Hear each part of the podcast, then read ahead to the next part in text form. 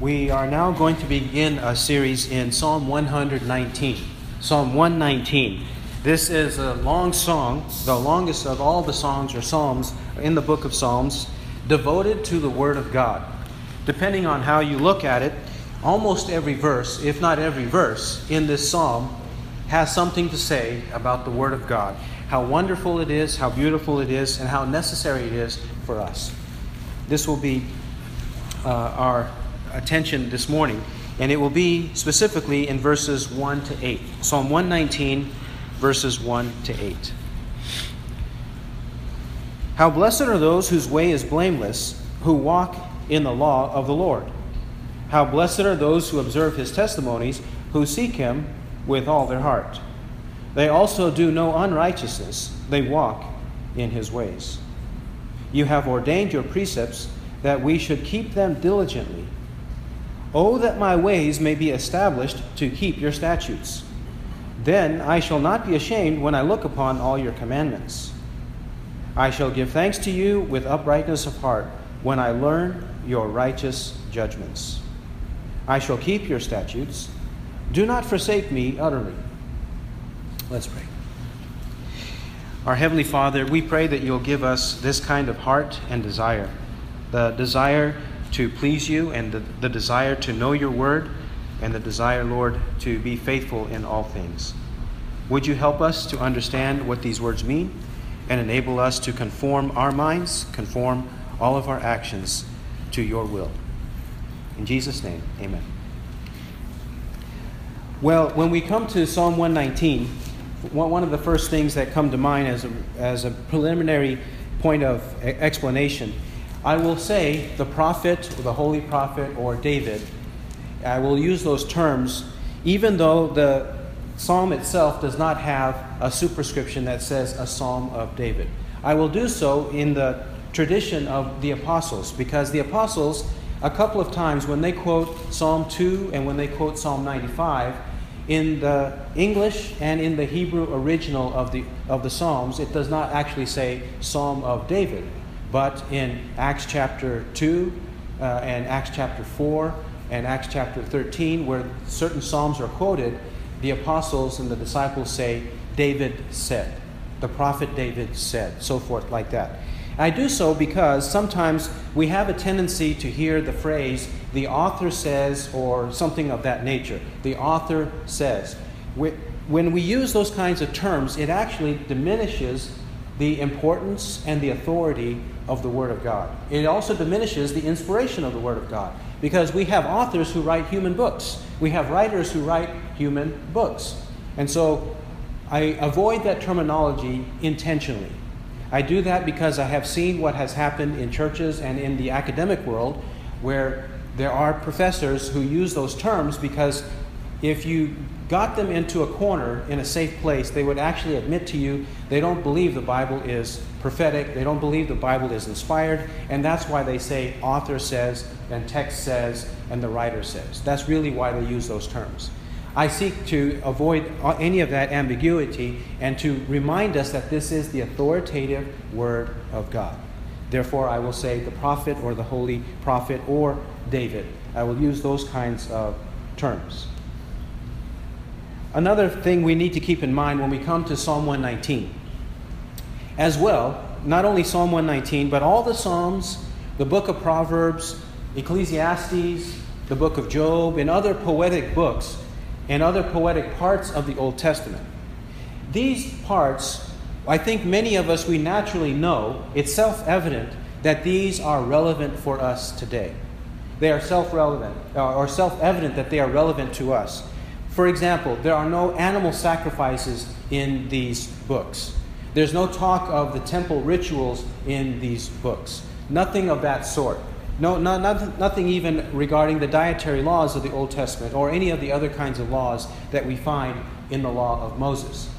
And so it should be self-evident that what we find here is applicable and intended to be for our Christian life. Not only after the coming of Christ, but we can see here that these are relevant things that were applicable to in the time of David, who lived one thousand years before Christ, or three thousand years from us, He lived that long ago, and yet he found, David and others, other saints of the Old Testament, found these truths to be relevant to their life because God intended it to be that way. He intended these moral and spiritual truths to be relevant to every generation from Adam until the end of the world. That is, anyone who understands the gospel, anyone who believes in Christ, anyone who is saved from his sins ought to have this mindset. The mindset of David was the mindset of Moses, was the mindset of Abraham and Adam after his conversion. All of these men of God and women of God throughout the Bible had this mindset. We ought to have the same. We ought to have the same mindset that is here. Uh, a third point of clarification is here, there is a lot about obedience. There's a lot about a desire to please God and know God better and better every day. He is writing from the perspective of a believer. He's not talking about obedience for salvation. He's not talking about good works, works righteousness. He's not talking about legalism, that is finding human ways and human inventions in ways that will please God, supposedly please God.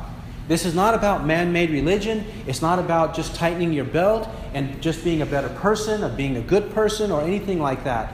This is not what he's talking about. He's talking about the Christian life. He's talking about those people who already have a changed heart, who were in darkness, now they are in the light, who used to have a hard heart, now they have a tender heart towards the things of God. In other words, the Christian life is a life of obedience to God. Yes, when we are converted, that happens singularly from God. It happens by God causing our change. He gives us faith. He gives us repentance. He regenerates our heart. The dead heart he makes alive. And all of this is true, and it happens from God, from heaven to us. This is called monergism. It is a single work of God. However, the Christian life is not monergistic. It is synergistic. That is, there is obedience from man expected and required as a manifestation of that true changed heart. A true changed heart, born again heart, that heart will be tender for the things of God. It will desire the Word of God. It will desire to know what is God's will. What is God's will for me today? In everything that we think of, in all of our values. We know that we used to value and practice certain things, and now we say, what does God think about that? I have to find out. I want to read the Bible. I, I have this insatiable appetite for the Word of God and the knowledge of God. I want to know what He says and what He thinks about everything. I want to please Him. I don't want to be His enemy anymore. I want to be His friend. I want to be His child. I want to be in His family as one who has a, a good and reconciled relationship with His Heavenly Father. This is the kind of attitude we ought to have as a believer in Christ. And it should happen the moment of our conversion.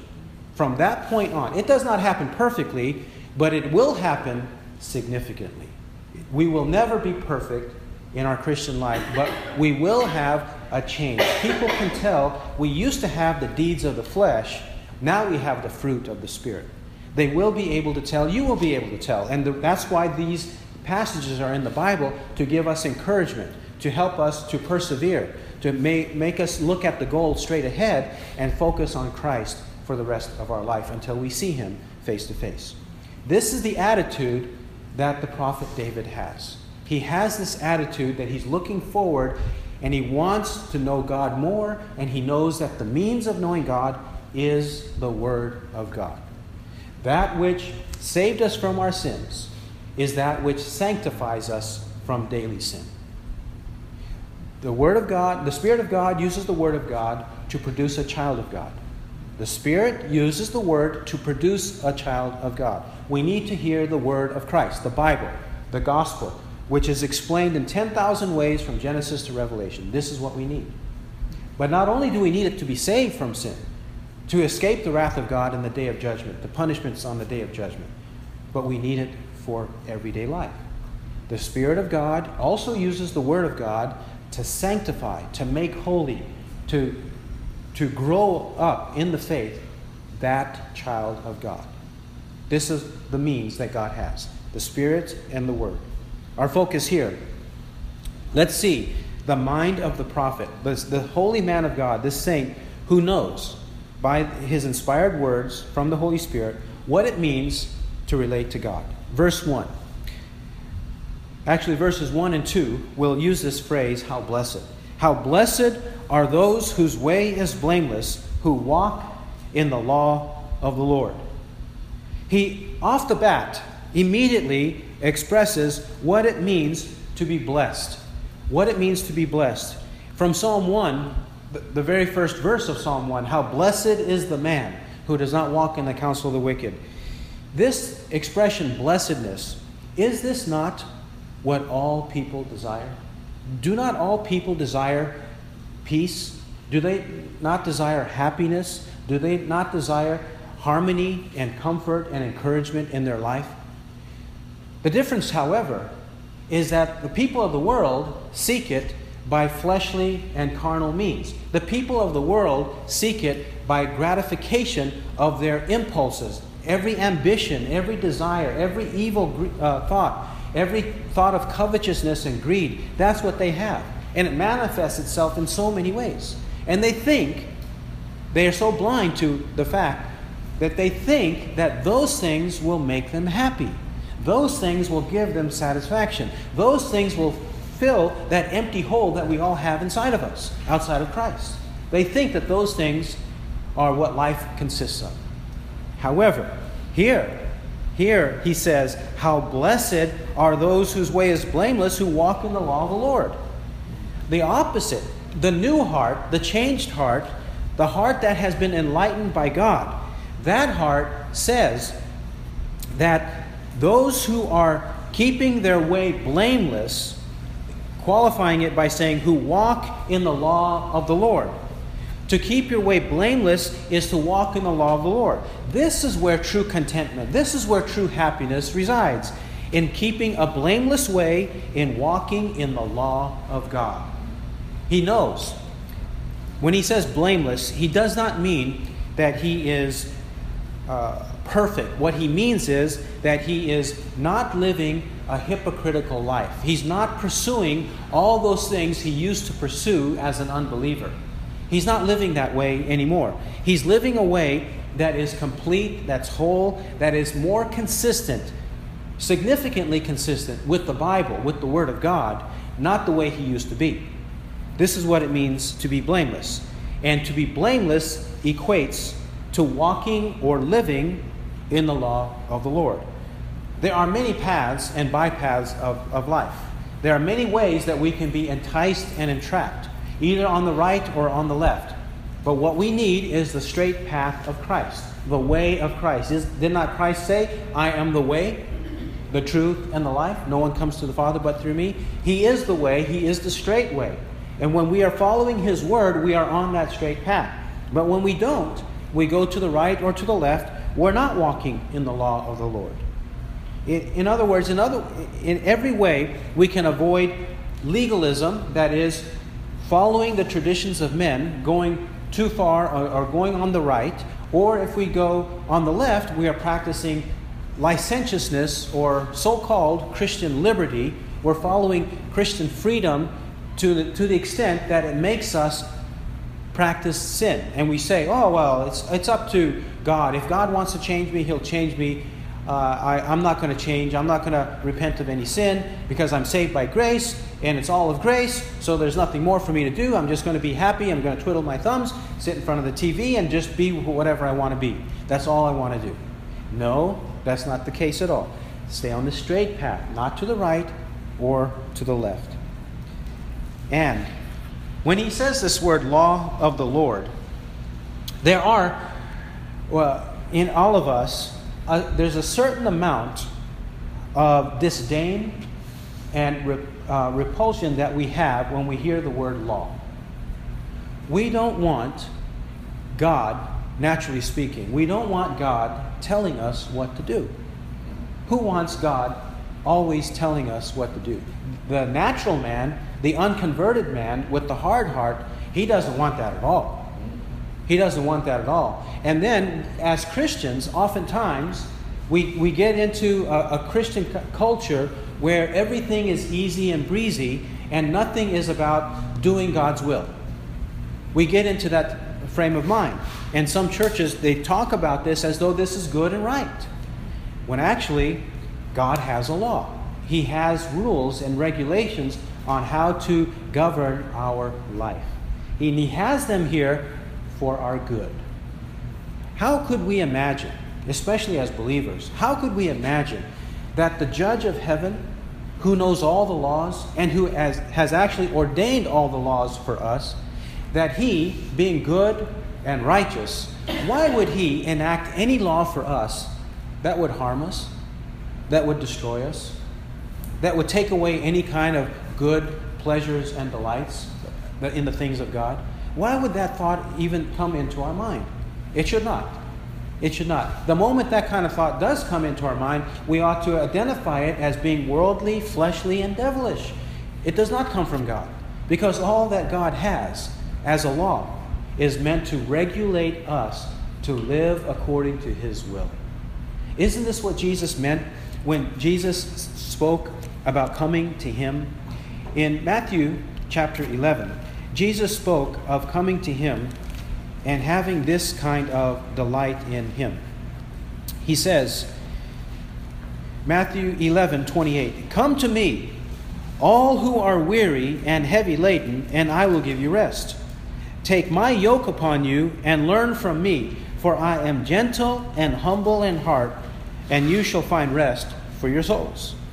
For my yoke is easy and my load is light." Isn't that a perplexing statement? For my yoke is easy and my load is light. The flesh thinks doing God's will is a heavy burden. It's cumbersome. I don't want it. I don't need it. I want nothing to do with it. I'm going to run in the opposite direction.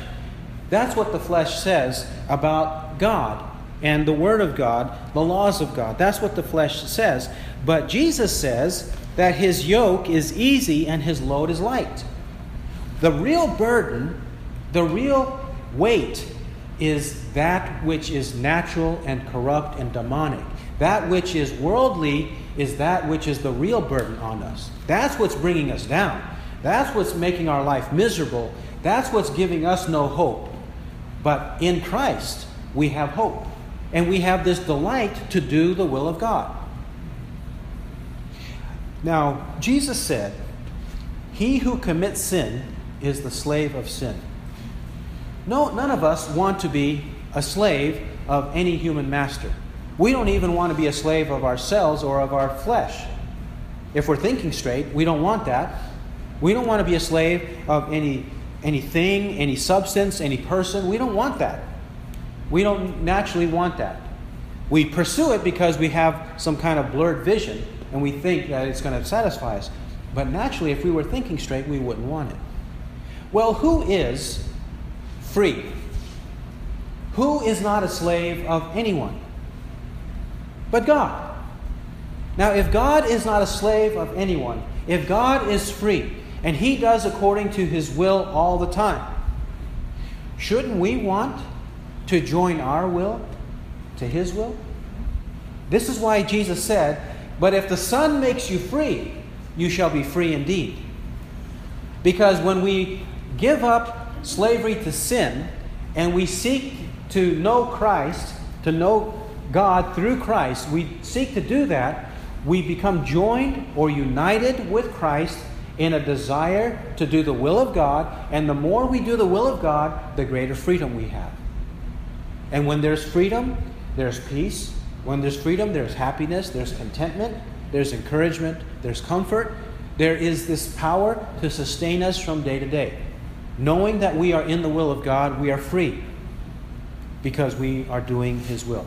God is a slave to no one. Therefore, let's unite our will to the will of God. Verse two. "How blessed are those who observe His testimonies, who seek Him with all their heart." Blessing is further described in those who observe his testimonies, who seek him with all their heart. Obs- ob- observation is not simply looking. In the Bible, observation is a synonym for keeping or obedience, for actually doing it. There are many ways in which the Bible describes doing the will of God, observing it, seeking him, walking in his paths. And in this psalm, many ways are described to describe doing whatever God says, to doing his will. And the word of God is called by many names. We saw in verse one, it's called a way. It's called the law. In verse two, it's called testimonies. And other verses will describe about ten different ways in this psalm that the word of God is described. Word, sayings, precepts, judgments, commandments, law. All of these are different ways to describe the word of God, because as synonyms of the word of God, they describe aspects of what God considers or what God wants us to understand about his word. In this case, the testimony, God is testifying, legal language again, God is testifying to the way of righteousness. The way of righteousness. We speak of a criminal being righteous or exonerated when he lived according to the law and the judge has determined that, and he was accused falsely of being a criminal. But if he is guilty, then he's a criminal, he's wicked, and he deserves punishment. So here God tells us the way to maintain this righteousness, not to keep your salvation by your works. That's not what the scripture means. But to produce this righteousness based on true faith is by the testimony of God. Let God be found the one, let us find him to be the one who teaches us and shows us the true way, the way of righteousness. Let God be found true, though every man a liar. When we bring God and man into the courtroom, may it never be that we take man's word, we take man's laws, we take man's testimony, we always take God's testimony. This should drive us to ask ourselves and everyone else, what does God testify on this subject? What does God testify on that topic? What does God testify on that issue? What does he testify? What does he say is the righteous way? And how should we do this? We should seek him with all our heart. Seek him with all our heart, with a whole heart. Not half-heartedly, not as a double-minded man who is unstable in all his ways, as James one eight says. Not like that. We ought to do it with full conviction, with the whole heart, being fully convinced that this Bible is the word of God and this is the way to know him. We should pursue it that way, with a complete and full heart. This, by the way, in verse two, shows very clearly that the saints of the Old Testament had a changed heart. The circumcision of the heart, figuratively speaking, or the tender heart, the new heart that is changed from having been a stony heart to a heart of flesh. That change is not something that happens only after the day of Pentecost. It does not happen only after the day of Pentecost and until the rapture of the church. It's not something like that. Not that way at all. Whoever is saved from the beginning of the world till the end of the world has to have a changed heart, and that changed heart can only come about by the miraculous power of God, who changes a dead person or a stony-hearted person into a person who's alive, risen from the dead spiritually, who has been transformed from the inside out. This is what David is expressing, who seek him with all their heart. He's talking about himself. He's talking about his contemporaries, because obviously when he writes these words as a prophet of God, he's preaching and teaching other people to do the same. He's doing that. We know that um, he did so with Solomon and with many others. He was teaching them the word of God. First Kings chapter two explains that he gave a charge to Solomon, the word of God, to keep the laws and commandments of God. He did so for himself. He did so for others in the old, and now we need the same in the new, with a complete heart pursuing God. Verse three, they also do no unrighteousness, they walk in his ways. They do no unrighteousness. Now this is a stunning statement. This is amazing. They do no unrighteousness. You may recall that John the Apostle said similar words in First John chapter three. In First John chapter three, he says, verse seven. All right, we'll start at verse six. First John three six. No one who abides in him sins. No one who sins has seen him or knows him. Little children, let no one deceive you. The one who practices righteousness is righteous, just as he is righteous. The one who practices sin is of the devil, for the devil has sinned from the beginning. The Son of God appeared for this purpose, that he might destroy the works of the devil. No one who is born of God practices sin, because his seed, God's seed, abides in him, and he cannot sin, because he is born of God. By this, the children of God and the children of the devil are obvious. Anyone who does not practice righteousness is not of God, nor the one who does not love his brother. The Apostle John is saying the same as the prophet David. They're both saying that no one who is born of God practices sin. They do no unrighteousness. There is a difference between this assertion and what we used to be. When we were outside of Christ, even the worldly good things we did, we all went to our employers, we earned a living, we fed our families. These are, in a horizontal and human sense, these are good things. So they are good in that way, but they're not good in terms of merit and salvation and good works before God. Because whatever is not from faith is sin, Romans fourteen twenty-three. Those things were not good. They were all evil. Now, we also practice wickedness. We had little guilt, little remorse when we did wickedness in the past, before Christ, before our conversion. We loved it. We did whatever we pleased. We didn't, we weren't mindful of the things of God. But now, now that we belong to Christ, now that we are in Christ, now that we are born of God, we have a new heart. Now, we don't do unrighteousness. We don't practice sin. By this, he means that we don't have a love of sin. We don't intentionally and deliberately go out and practice sin. We don't love it. What we want to do now is struggle against it. We want to fight against it. We don't want to practice it. We know that it displeases God. We know that it's bad for us. We know that we need to walk according to the law of Christ. We know that, and we don't want to practice it. This is what he means by they don't do uh, any unrighteousness. They don't do unrighteousness. Instead, instead, they do righteousness. They are characterized by bearing fruit. They're not characterized by the deeds of the flesh, but the fruit of the Spirit. Verse four. You have ordained your precepts that we should keep them diligently. God ordained his precepts. Precepts give us wisdom and insight into how to live. Here is another aspect, another synonym for the Word of God. To know and do God's will is explained here as a precept. We follow many precepts in life, many axioms, many uh, aphorisms we We know and we, we repeat to one another.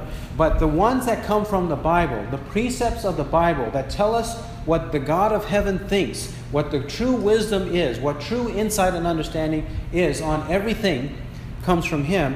And he's ordained them. He has appointed them. He put them here for a purpose. He didn't put them here for, in vain. He didn't put them here for them to be neglected, for them to collect dust, For, for them to be ignored. He didn't even put them here for us to slice and dice and chop and butcher as we please, which many people do. Some people do it literally by excising parts of the Bible, and others do it practically by ignoring parts of the Bible. No, we need the whole counsel of God. We need the whole of the Scriptures because God has ordained them. He's placed them here and put them here for a purpose. And what's the purpose? That we should keep them diligently.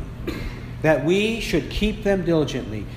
In order that, here's the purpose. The purpose is to keep them Or as Jesus said, if you love me, you will keep my commandments. If we love God, then we will keep or obey his commandments. But look again at how he expresses it. Keep them diligently.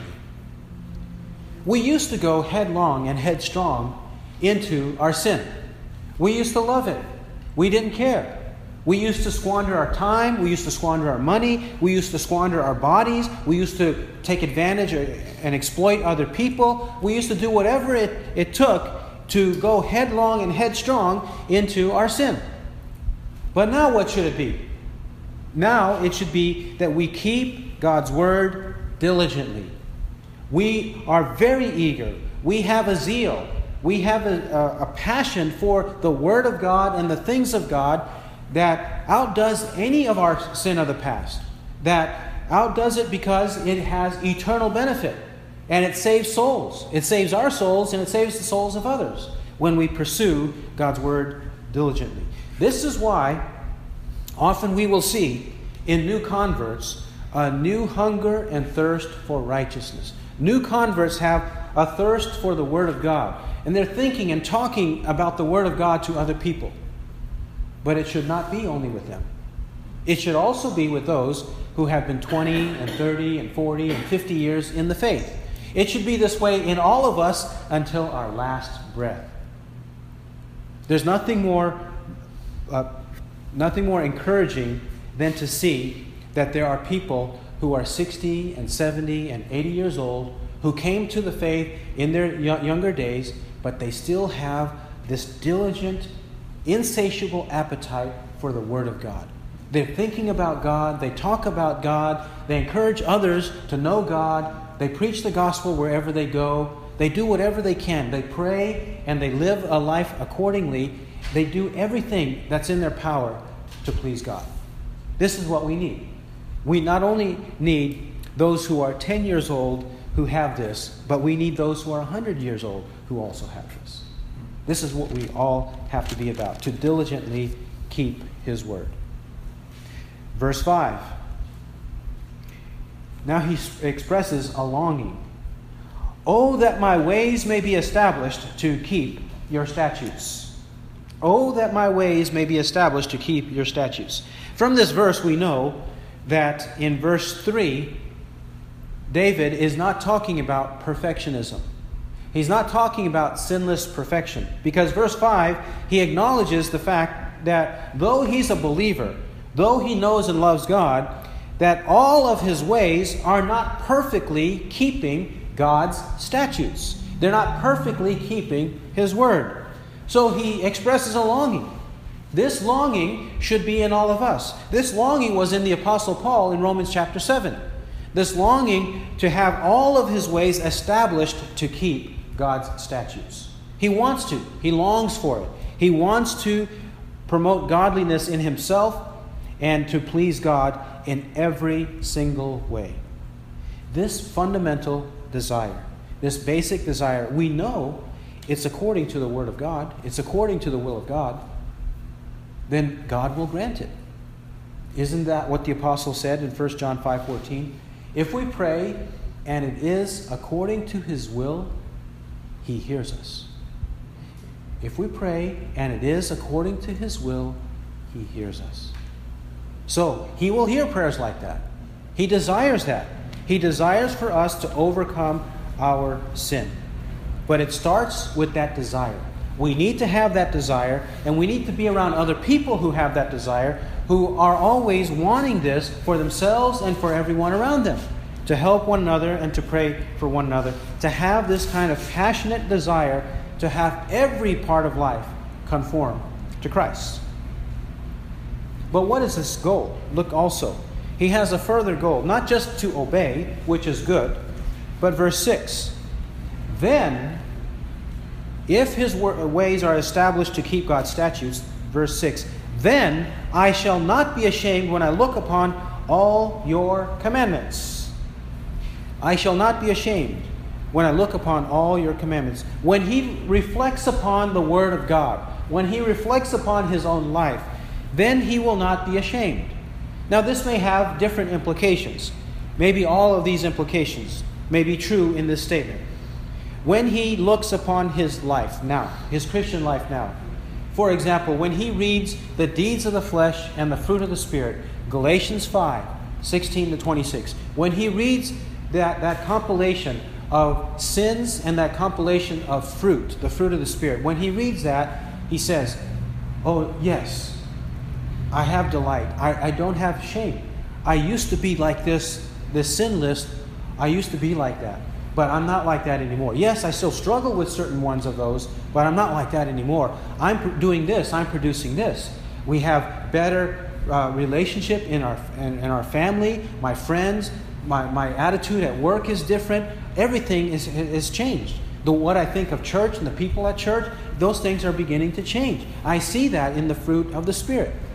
This is why he says that he may not be ashamed. He doesn't want to look at that list and say, oh no, I am miserable. I'm wretched. I'm just the way I used to be.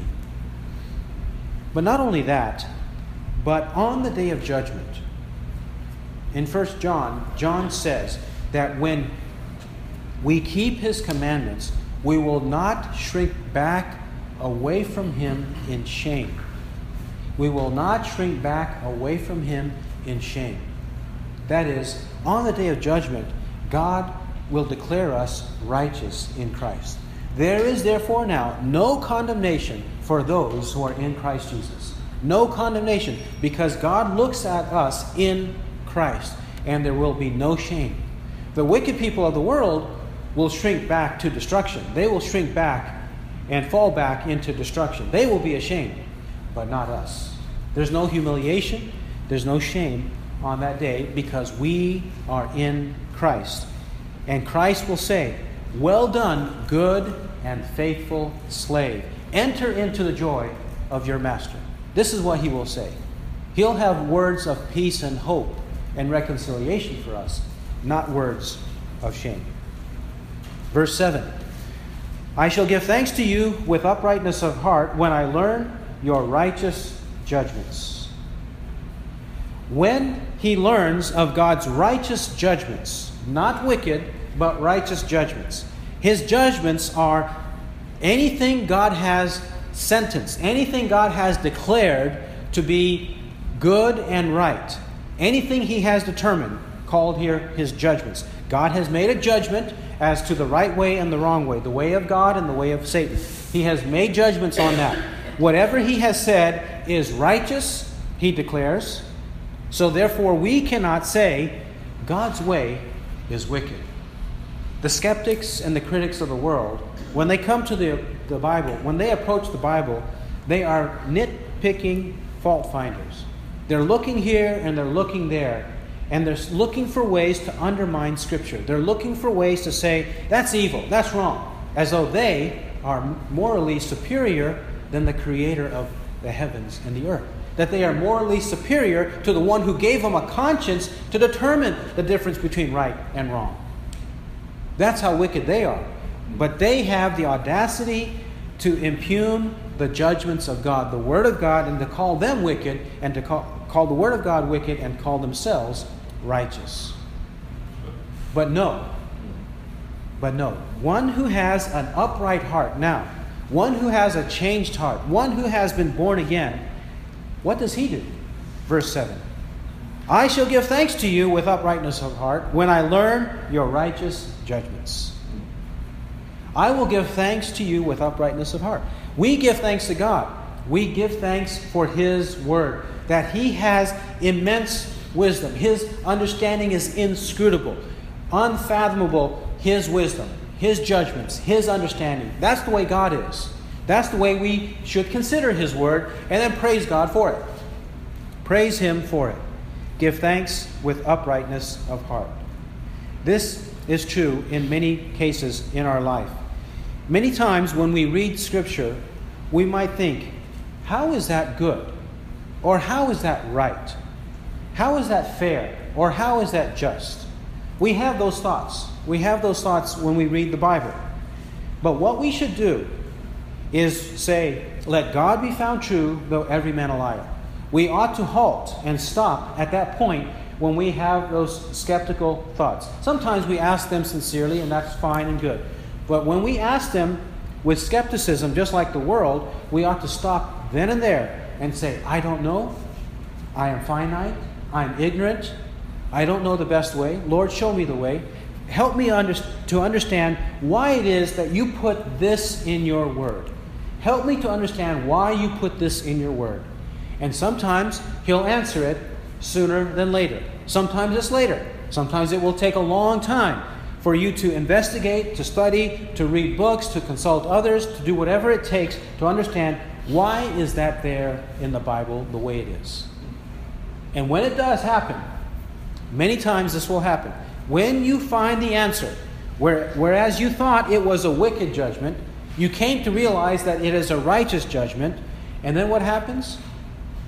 Why did I doubt God? Why did I doubt His Word? Why did I not give thanks at that time? Why did I not give thanks even better than I should have all these years for His Word? I should give thanks to God for His Word, even though in my own mind I have not figured it all out. Then finally, verse eight. Finally, in verse eight, he says, I shall keep your statutes. Do not forsake me utterly. When he says it in verse eight, I shall keep your statutes, he says it in a sort of vow, in a, cer- in a sort of solemn commitment. He is determined to keep God's word. He's not going to be divided in his heart. He's not going to be looking here and there and looking back. He's not going to be like Lot's wife who looked back. He's not going to be like the one who looked back at the, um, he, he's plowing and then he looks back, and Jesus said he's not fit for the kingdom of heaven. He's not going to be like that. He's determined. I shall. I am resolved. I shall keep your statutes. This is what he desires. He wants to do so. This desire begins in us upon our conversion, and it should remain in us. And we should seek for it and find ways to maintain that throughout our life. Then he calls upon God not to forsake him utterly. Do not forsake me utterly. By utterly, he means finally and completely. Don't forsake me. I know I need you, God, and I know I need you from beginning to end. So I pray according to your will. Philippians one six. For I am confident of this very thing, that he who began a good work in you will perfect it until the day of Christ Jesus. He who began the work, he will perfect it until the day of Christ Jesus. So do not forsake me utterly. I don't want to be finally and completely lost. And I also don't want right now to experience any of that kind of loss, lostness. I don't want that. I don't want any, at any point in my life, for you to forsake me utterly. In fact, we ought to pray according to the Lord's Prayer. And lead us not into temptation, but deliver us from evil. That's the same prayer. Deliver, do not lead us into temptation. I know many temptations will come, but don't lead me into them, Lord. Take me away. Keep me away from those temptations. And deliver me from evil. Deliver me completely from evil. This is what I want. This is what I desire. Here, he's depending upon the grace of God. Do not forsake me utterly is a way for him to say, Lord, I need your grace. I need your power. Without you, I can do nothing. I am like a tree, and I need you there. I need you there for me to bear fruit. For apart from me, as Jesus said, you can do nothing. This is the way we should be too. Let's pray like this. Let's have this mind. Let's have this mind in us, to love God, to love His Word, and to delight in all the things of God. Don't listen to the world. Don't listen to the flesh and the devil. Listen to the holy and righteous, inspired Word of God. He who has ears to hear, let him hear what the Spirit says. Amen. Heavenly Father, give us the strength we need. Lord, in many cases, day by day, we need to be reminded. We need your people around us. We need the Word of God around us. We need to hear it, to read it, to memorize it, to understand it. Give us, Father, an insatiable appetite for your word. May we desire the word of righteousness and a hunger and thirst for righteousness. May it be true of us. May it be true of all of our loved ones. We pray, Lord, that this word, that this word would bear fruit in them, thirty, sixty, and a hundredfold. Father, we pray that we will be different. We will understand that your ways are higher than our ways. That we will understand that the Lord knows the way of the righteous, but the way of the wicked will perish. Grant that we have this insight. In the name of Christ, amen.